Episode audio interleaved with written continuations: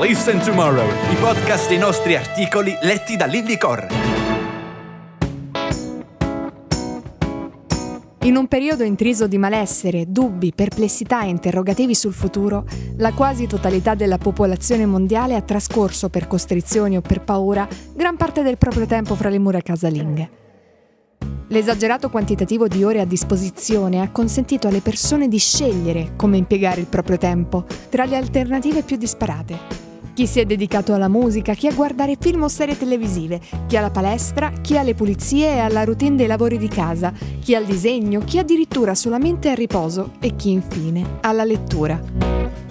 Tra questi ultimi rientra una categoria di amanti del genere fumetti, un hobby mai passato di moda, ma sempre più di nicchia, visti gli svaghi e le alternative messe a disposizione dall'era social. Su consiglio del padre, per mera curiosità oppure per il puro caso di averlo trovato mettendo in ordine tra le polveri di un'antica soffitta, il fumetto di Tex Willer è riuscito a sopravvivere anche nell'era Covid. Non c'è personaggio dei fumetti che, al pari di Tex, abbia avuto un costante successo senza alcun bisogno di rinnovamento. È così che ha commentato Luca Raffaelli, consulente editoriale durante la presentazione del primo Maxi Tex, o collezione storica a colori, nel 2007. È il 30 settembre 1948 e nelle edicole compare la prima storia del fumetto di Gianluigi Bonelli, dal titolo Il totem misterioso. Lo scrittore considera il bianco e nero il modo migliore per apprezzare un disegno. E questa sarà infatti una delle costanti della storia di Wheeler. I primi numeri compaiono in una versione a strisce, numerati in progressione e contenenti tre vignette a pagina.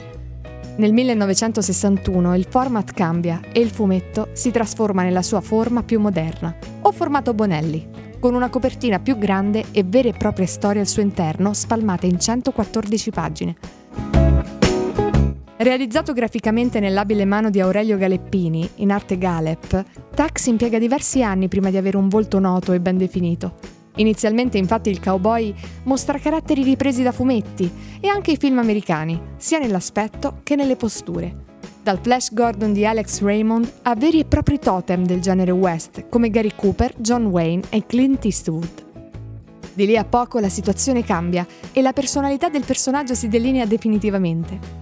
Ovviamente i numerosi vignettisti che si susseguono alla Giorgio Bonelli editore Spa hanno stili personali e molto diversi fra loro, ma nessuno osa allontanarsi dall'originario Tex di Galep.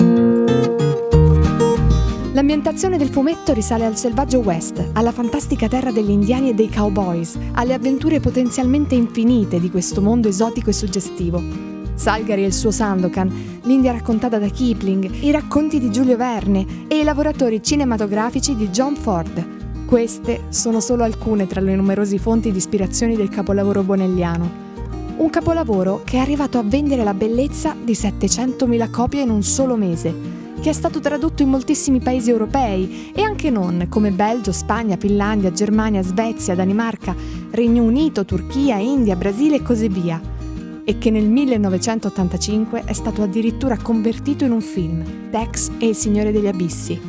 Da quel lontano 30 settembre del 1948, oggi Tex è arrivato a vivere la sua storia numero 715 la leggenda continua. Tex Wheeler, o Aquila della Notte, è un uomo robusto, super veloce con la pistola, ma soprattutto giusto. Seppur inizialmente sia un cowboy solitario ricercato dalla legge, Tex diventa ben presto il ranger più temuto e anche rispettato di tutto il West. Non conosciamo molto della sua carta d'identità, se non attraverso flashback in cui veniamo a sapere che nasce nel 1938 nel sud del Texas e vive in un ranch insieme al fratello Sam e al padre.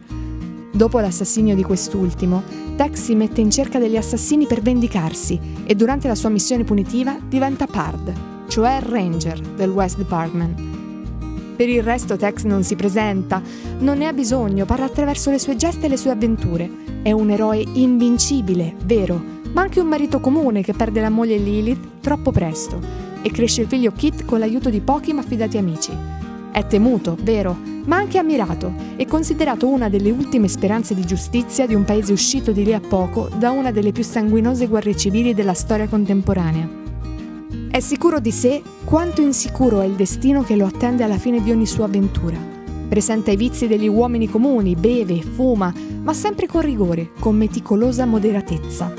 fatto che gli permette di godere dell'ammirazione incondizionata sia all'interno che all'esterno del fumetto. Ma cosa più importante di tutte, è un uomo di giustizia. Quella giustizia di cui il mondo ha sempre avuto bisogno. Lo sanno gli indiani Navajos, che lo accolgono come un fratello, lo eleggono capo di tutte le loro tribù con l'appellativo di Aquila della Notte. Lo sanno i buoni, le persone giuste, i deboli e gli oppressi, che ripongono in Tex speranze per una vita migliore ma lo sanno anche i criminali, gli oppressori, gli ingiusti, che lo temono e lo conoscono molto spesso ancor prima di incontrarlo. Nonostante la sua invincibilità, Tex non è solo. Nelle sue avventure è quasi sempre accompagnato da Kit Carson, amico fidato, nonché Pard, dalle stesse abilità sia fisiche che con la pistola, ma con qualche anno in più e un carattere molto meno docile e accondiscendente del suo. Lo accompagnano anche il fratello di sangue, il valoroso guerriero navajo Tiger Jack, e il figlio Kit Wheeler, chiamato così in onore di Carson, e cresciuto seguendo le orme dei più temuti e rispettabili par del West. Insieme o divisi, i quattro Rangers diffondono pace e giustizia nelle zone del Texas, senza paura, col solo coraggio e l'aiuto di due Colt 45, un fucile Winchester, un coltello e un arco. Bonelli commenta quando vede un torto, il povero Cristo che soffre ingiustamente, lui si ribella e prende le sue parti. Che poi sia negro, che sia bianco, che sia indiano, che sia un contadino, che sia una persona colta, non gliene frega niente. Finché esisteranno eroi così, c'è ancora speranza per un lieto fine. Almeno nei fumetti. Avete appena ascoltato un podcast targato Tomorrow